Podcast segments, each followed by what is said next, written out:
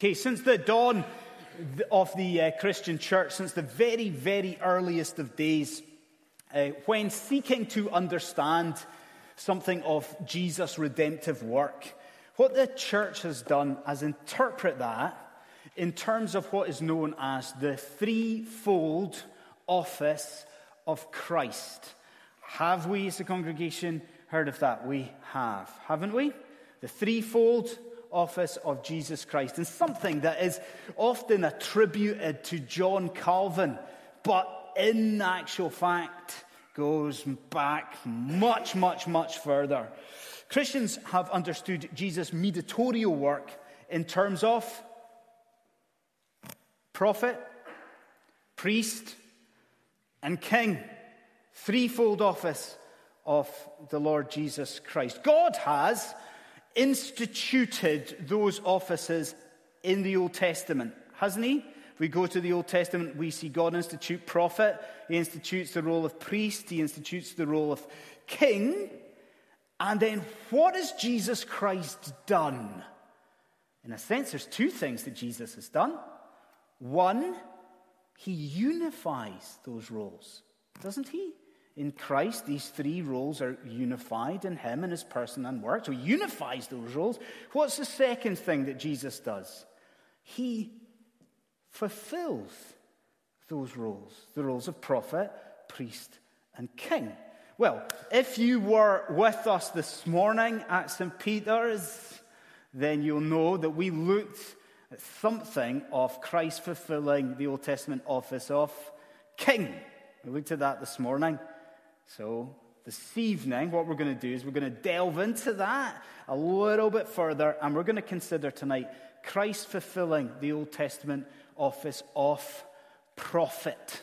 That's tonight's subject. Christ as the fulfillment of the Old Testament role of prophet.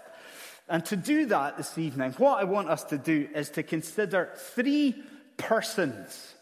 That's the plan this evening, to think about three people so maybe, as a detective would do, investigating a, a case by interviewing three persons, one after the other, across his desk.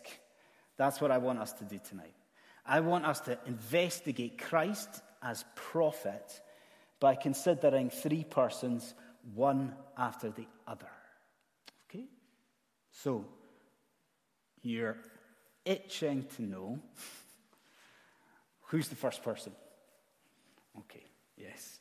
Well, the first person I want us to, to think about and investigate, quite simply, is an Old Testament prophet.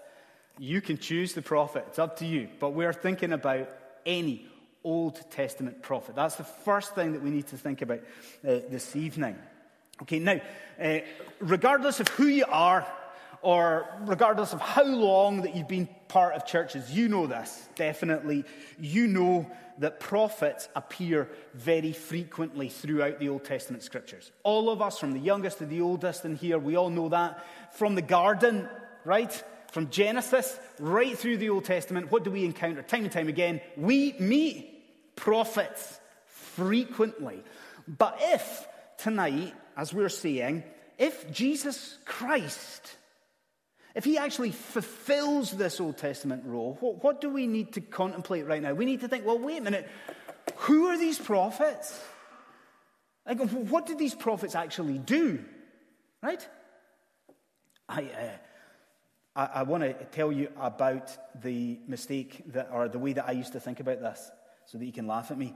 Um, when I was young, so when I was eight, nine, or ten, round about that age, I liked nothing more than sitting down at night and watching a game of football with my dad. Okay, that was the pinnacle uh, for an eight, or nine, or ten year old boy. So it was brilliant because I was so young, I would get to stay up late. And my younger brother, huh, he was in bed, which is even better. And I got to sit with my dad and I would get to watch a little bit of the football. I love this. Now, as a wee boy, what I used to do, eight years old, is I used to, at kickoff, I used to try and predict what the score line was going to be. Okay, so you can see me there sitting on this chair, so excited, like, Dad, be the kickoff, and be, Dad, I know what the score is going to be, Dad. Dad, it's going to be 5 0 to Scotland.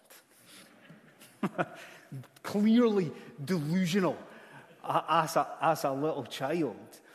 But my dad at that point would say the same thing to me every single time. So there was this ringing catchphrase throughout my childhood in a situation like that, and it would be this. He would say, Andy, what do you think you are? Do you think you're an Old Testament prophet or something? Now, do you see what happened? Because of that scenario, I grew up thinking like this. I grew up thinking an Old Testament prophet, that is someone who predicts the future. That's someone who clearly foretells the future. What do you think about that? Now, you're with me when I say there's, there's truth in that, isn't there? Think about Jeremiah. He predicts the captivity of people for 70 years, and guess what happens? They're in captivity for 70. So there's truth in it, but you know the issue here, do you? The issue is that there was much, much more to the Old Testament office of prophet than just these men and women foretelling the future. So, what do we ask? We ask, well, prophets, what else did they do? Okay, Andy, we've got that they predict the future. What else did they do? Will you stick with me? What else did they do? Second thing they did is these prophets, they performed miraculous events, miraculous acts, rather. And here I need the help of the younger people. So maybe the boys and girls who are here tonight, you can listen up, okay? So you can help me. So you won't have to shout anything out. You just listen to me, okay? So if you think about Moses for a moment, we know the story of Moses, don't we? So Moses, this Old Testament prophet, I wonder if you can think of any miracles that Moses performed. You don't have to shout them out, but can we think about them? What did Moses do? Splitting some water, maybe? We get that? Hitting a rock, water gushing out. What else did Moses Can we remember what Moses did with his staff? Moses throws down his staff and it becomes a snake, doesn't it? Do, do, does everybody see it? So, Old Testament prophets sometimes perform miracles. Why? To validate, to authenticate the message that they were bringing from God. So, what did they do? We've got the first thing that they predict the future, then they perform miraculous acts. Stick with me though. What else did Old Testament prophets do? Do you know? They performed symbolic acts as well. And here I can move from the kids and I can move to the parents. Because if you are a parent in the room, you know all about symbolic activity.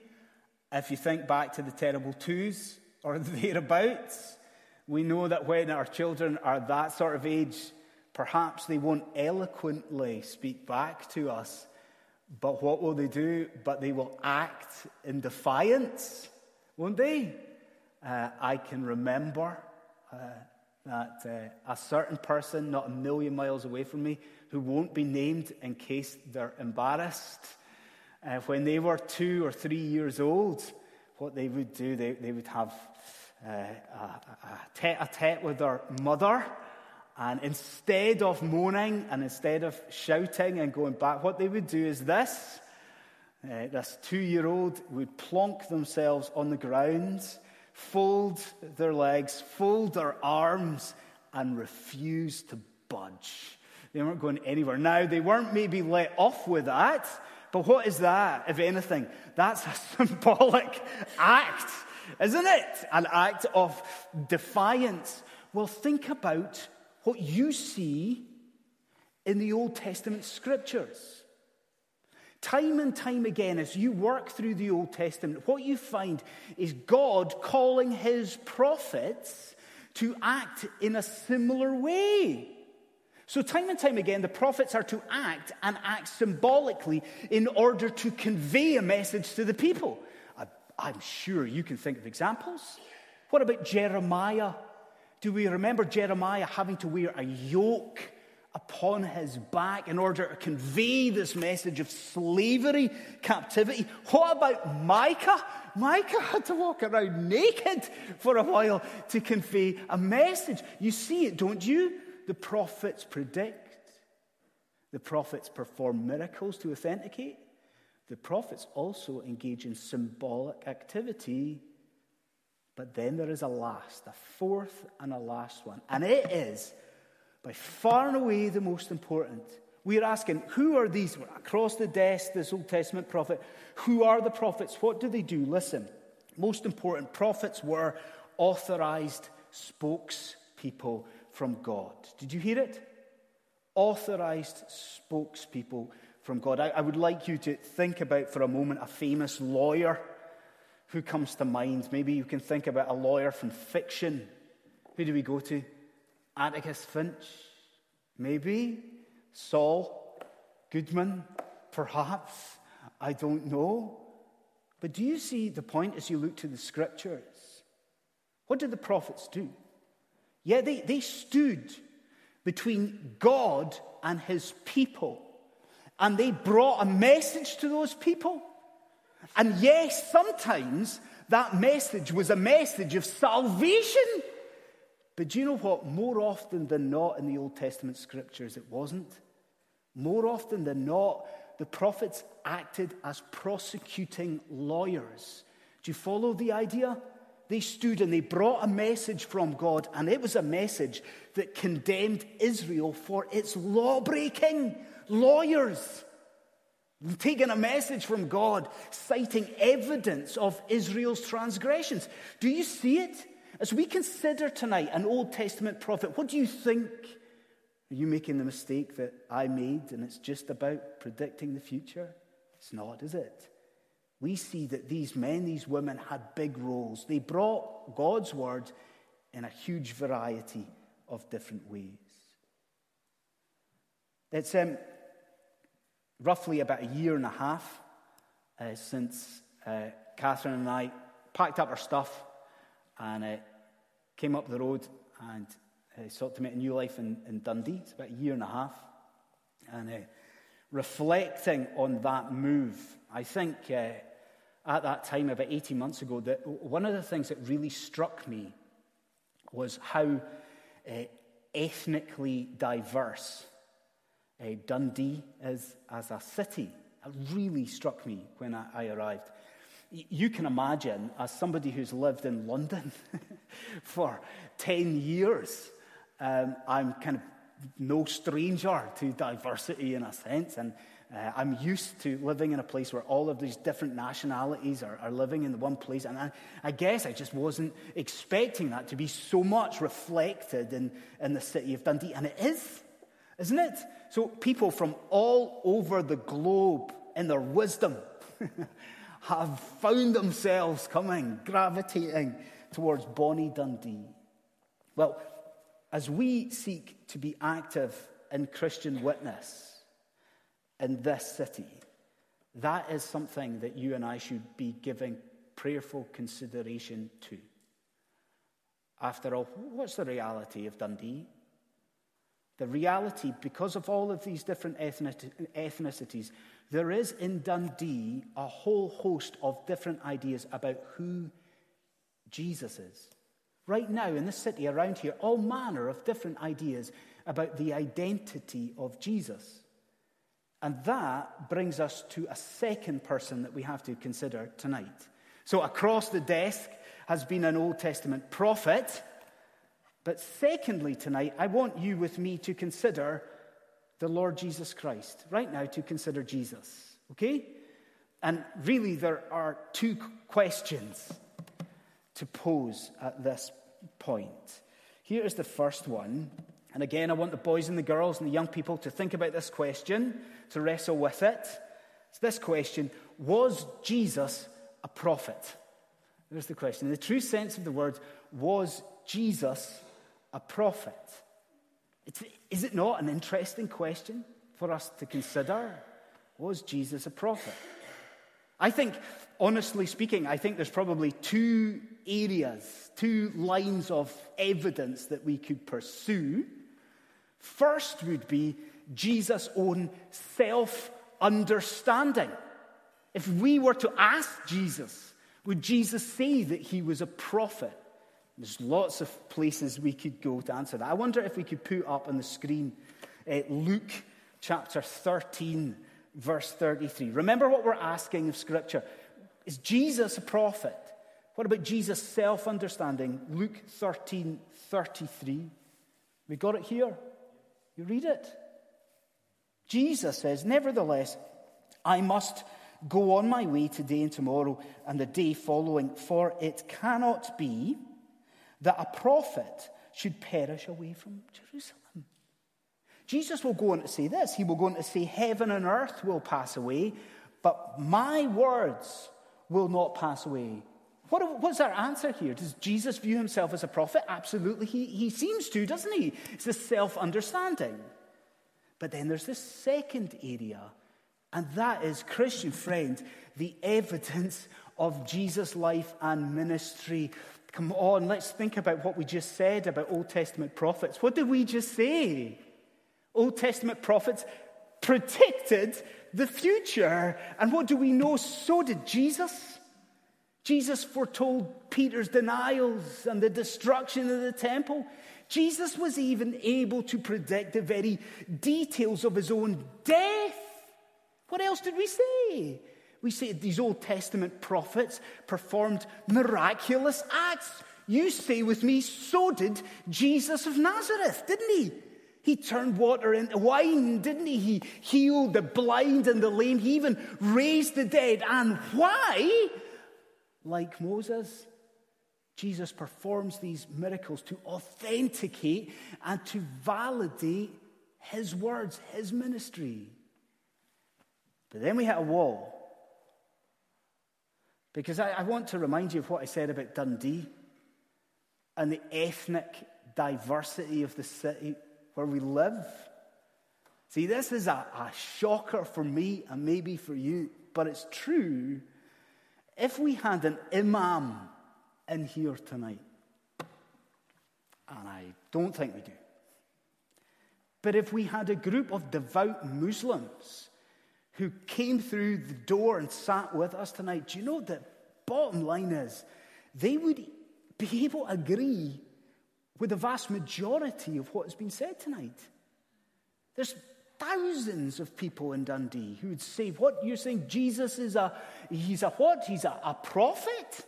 Yes, we believe the same. A great prophet, even, we believe the same thing. So you see a second question that we have to ask. The second question is well, is Jesus of Nazareth anything more? And would you help me? Do you remember where we left it? The Old Testament prophets, they predicted the future. They performed miraculous acts. What else did we say? We said that they performed symbolic acts. And is that not where we see something richer in Jesus? Do we not see something greater in the ministry of our Lord? Because surely we know this that Jesus' life, death, and resurrection was not merely symbolic. His ministry was not just figurative, it did not just communicate a message. Isn't it glorious for the church to know Jesus' ministry was actually effectual, not just symbolic, but Jesus actually in his ministry, he secures our salvation. He secured everlasting life. And what was the fourth thing? Those Old Testament prophets authorized spokespeople. Oh, Christian friends, you know that Jesus Christ was infinitely, He is infinitely more than that.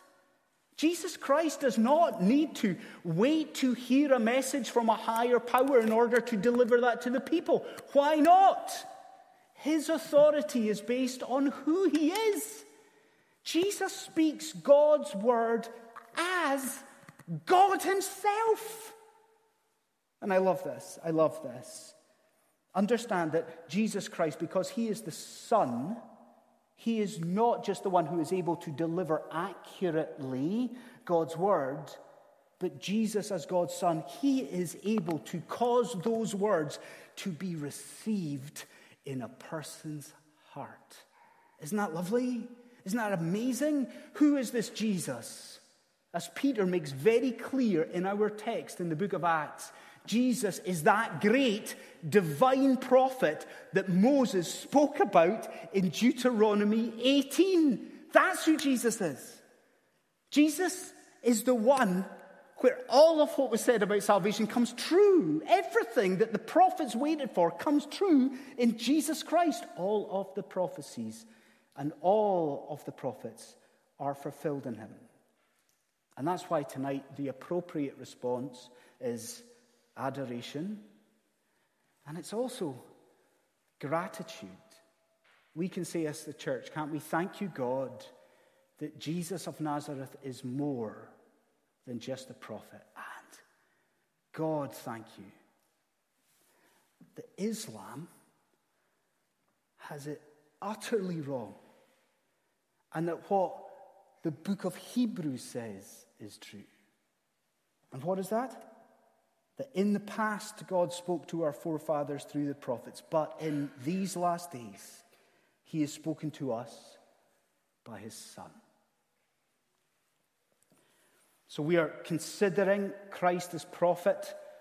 We've looked across the table at the Old Testament prophet. We've considered Jesus. I promised you that we would think about three persons, didn't I? So, who's the last person to consider uh, this evening as we draw things to a close? Friends, under the spotlight, the last person is you.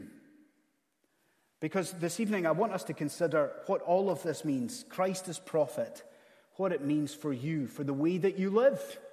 What does it mean for today? What does it mean for tomorrow? And I want to mention three things as we close. Please get the three things. First, because Christ is prophet, we should listen to him. Because Christ is prophet, we should listen to him. Um, were you here this morning? Uh, lots of you were, some weren't. If you were here this morning, uh, you'll remember what was said about the continuance of Christ's kingly rule. Do you remember it? I had said that when Christ was ascending, that Jesus Christ, thankfully, as he ascends, he did not look back down and he did not say, See you, you're, you're on your own. That Jesus continues to reign in heaven and reign as king. I think sincerely something like that needs to be affirmed when it comes to Christ as prophet. Jesus Christ bodily is in heaven, but Christ still speaks as the divine prophet and he speaks now. And when we ask, well, how is that even possible? How does that happen? I think you know there are two ways. You know that, that Christ speaks through his Spirit, doesn't he? Right now, he speaks through his Spirit. Before he ascended, Jesus promised his church that he would leave the Comforter, he would give the Holy Spirit, and that Holy Spirit speaks today Yes. What's the other side of it? The other side of it is amazing. Christ as prophet speaks today through the preaching of his word in his church. I've known that for years, and it still amazes me. Does it not amaze you? Christ as prophet today, Christ in heaven, but today he speaks through the preaching of his word. I want you just to listen to this. This is from the book of Ephesians. Now, think about when Ephesians is written. You know, first century, Jesus bodily, he's in heaven. And Paul is writing to Ephesus, and he's writing about preaching. And listen to what Paul is able to say. In that preaching in Ephesus, what happened? Christ came. And Christ preached to the believers in Ephesus. Through his spirit, through the preaching, through ordained men in his church, Christ speaks as prophet. I'm asking you, next Sunday, Will is going to come up on this platform, and Will is going to stand up here, and he is going to speak to you. What do you think is happening in that moment? What do you think it is? Do, do you think it is just a, a tall chap standing up here in front of you sharing with you things that he's read during the week about the Bible, perhaps might be for your mutual, for mutual encouragement. Is that what's happening? Is that all that's happening? No. Think about the wonder in so much as what is said is in line with Holy Scripture. Next Sunday, as Will preaches, Christ as prophet declares truth. Christ himself speaks. What should be our response to that? We should look at preaching in a whole different light, shouldn't we? And we should listen to Christ. We listen to him. Second, there's only three. Second, because Christ is prophet, we should turn to him. I want to put the text back up on the screen, if we could, just a few verses from Acts chapter 3. It's a section of scripture I'm sure that is uh, so familiar to you, Acts chapter 3. What exactly is happening in the text in Acts 3? We'll look at verses 19 to 23. There's this established pattern in the book of Acts that you know about, and it's the pattern of an event being followed by an explanation. You find that in Acts, don't you? There's a big event, and then that's used for explanation. Did you notice what the event was? You must have done. Peter and John, they heal this lame beggar, don't they? it's an amazing thing. And it draws this massive crowd at Solomon's portico. That's the event. What is the explanation? First of all, what does Peter do? He explains who Jesus is. He explains, everyone's been waiting for this divine prophet that Moses spoke about. It's Jesus. He explains.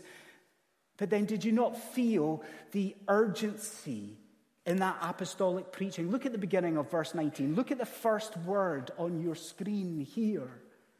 Do you not feel the urgency? Christ is this great divine prophet. And what does Peter say? You listen to him. You must listen to him. But more, Peter, Peter says, repent. You need to turn to Christ Jesus. You need to turn in repentance and belief. And simply put, if you're not following Jesus Christ tonight, if you're invited along by a friend, if it's your first time in church, if you're listening online and don't normally do this, you must hear and respond to that call. Jesus Christ, yes, prophet, but he is more than an Old Testament prophet. He is not just a prosecuting lawyer. Jesus Christ speaks about judgment, he speaks about salvation, but Jesus Christ, as the Son of God, brings those things about. You need to go to Christ in repentance and faith. So we must listen. We must turn. Third thing, last thing. If Christ is prophet, as he is, friends, we must speak of him. Um, it's, it's not always the case. But this evening, I genuinely get to end the sermon with something that I find so beautiful and mysterious. I think we, we know, if we know the Old Testament scriptures, we know that in these Old Testament roles, what are they, prophet, priest, and king? We know that they were accompanied by anointing. We know that, don't we? If you were a prophet or a priest or a king in the Old Testament, you would be anointed. What else do we know? when it comes to the Lord Jesus Christ and his ministry, he was anointed by the Holy Spirit, the Holy Spirit with him in every area of his ministry. This is the, the beautiful thing that amazes me. Christian friend, by you being uh, united to Christ by faith, listen, you today share in that anointing of the Holy Spirit. Now, now, stick with me, think about it. By you being united to Christ this evening, by God's grace, you participate in the prophet, priest, and kingly work of Jesus Christ. You are prophet, priest, and king. You are permitted to participate by being united in Christ. I think it's best summed up in the Heidelberg Catechism. Let me read it to you. I don't know what question it is. Somebody, some smart person will tell me later on what question it is. But the question is, how are you a Christian? Listen, because I, by faith, am a member of Christ, united to Christ. Now listen. And so I share in his anointing and wait for the prophet, priest, and king bit. I share in his anointing. I am anointed to confess his name. I am anointed to present myself to him as a living sacrifice. I am anointed afterwards to reign with Christ over all creation.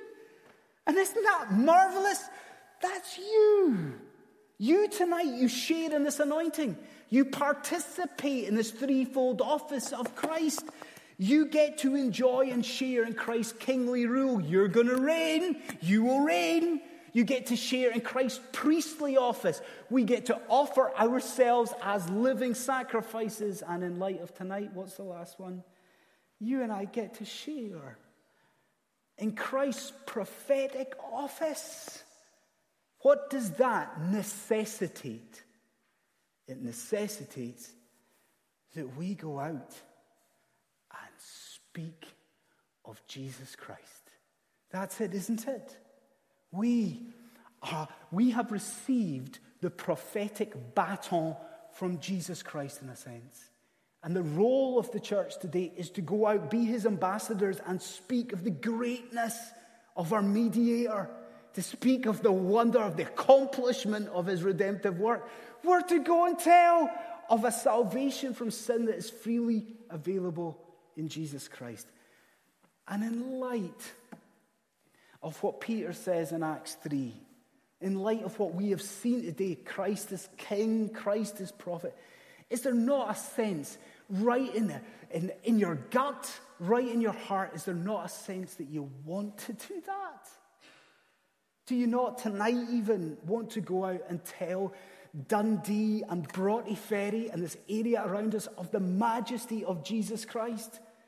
Go and tell all of these people with all of the wide errant views of Jesus who he is. And who is he? Come on, the three roles. Who is he? He is the King of Kings. Jesus of Nazareth is also our great high priest. And we can see it here in Acts. Who is Jesus? As the one who has fulfilled the prophetic office, Jesus is the only one who has the words of eternal life. Let's go and let us speak of our Savior. Let's bow our heads. Let's pray.